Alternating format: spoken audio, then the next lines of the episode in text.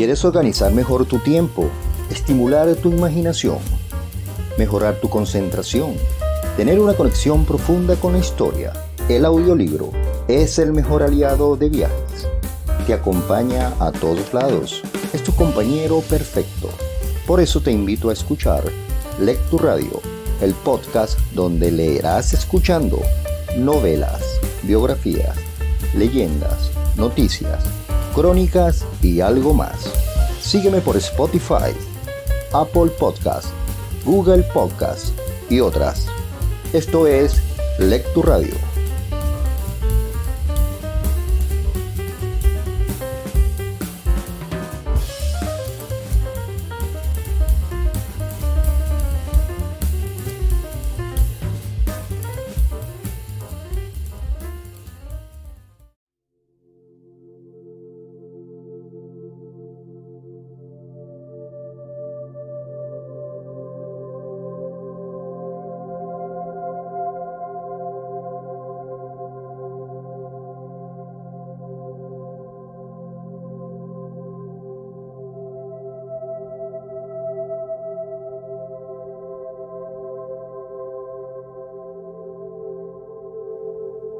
Lecturadio presenta Cuentos y Enigmas Cyrano de Bergerac Cyrano de Bergerac La célebre pieza teatral de Edmond Rostand, dramaturgo francés, ha sido representada infinidad de veces en todo el mundo, desde su estreno en 1897.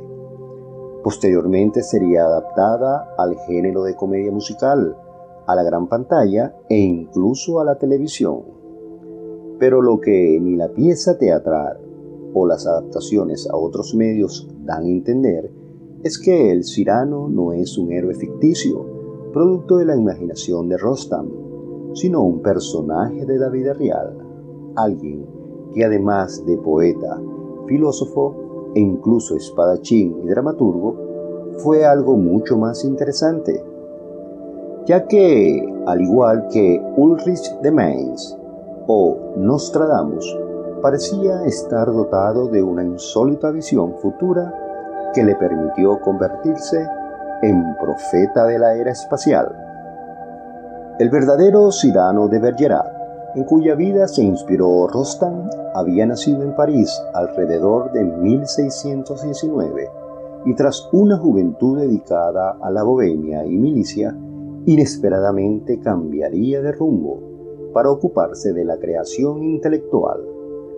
Una de sus primeras obras literarias, La muerte de Agripina, provocó un escándalo en su tiempo por su ácida crítica al absolutismo de algunos gobernantes y la acción corruptora del poder en quien lo ejerce.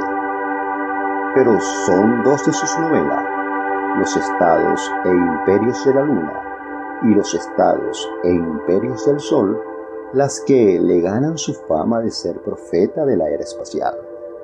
Ambos libros se inscriben en el género que actualmente conocemos como ficción científica, algo inimaginable en su época siglo XVII y cuya proyección futura fue considerada como una sarta de incoherentes disparates. En ellos, Cyrano de Bergerac profetizaba eventos tan fantasiosos como viajes a la luna en cabinas espaciales presurizadas e impulsadas por cohetes. Planteaba además teorías tan avanzadas y revolucionarias como la estructura celular de los tejidos o el concepto de los anticuerpos. De igual manera afirmó que nuestro sistema planetario era heliocéntrico, la pluralidad de los mundos y que el destino de la estirpe humana era salir de la Tierra en naves ultraveloces para explorar y colonizar otros planetas.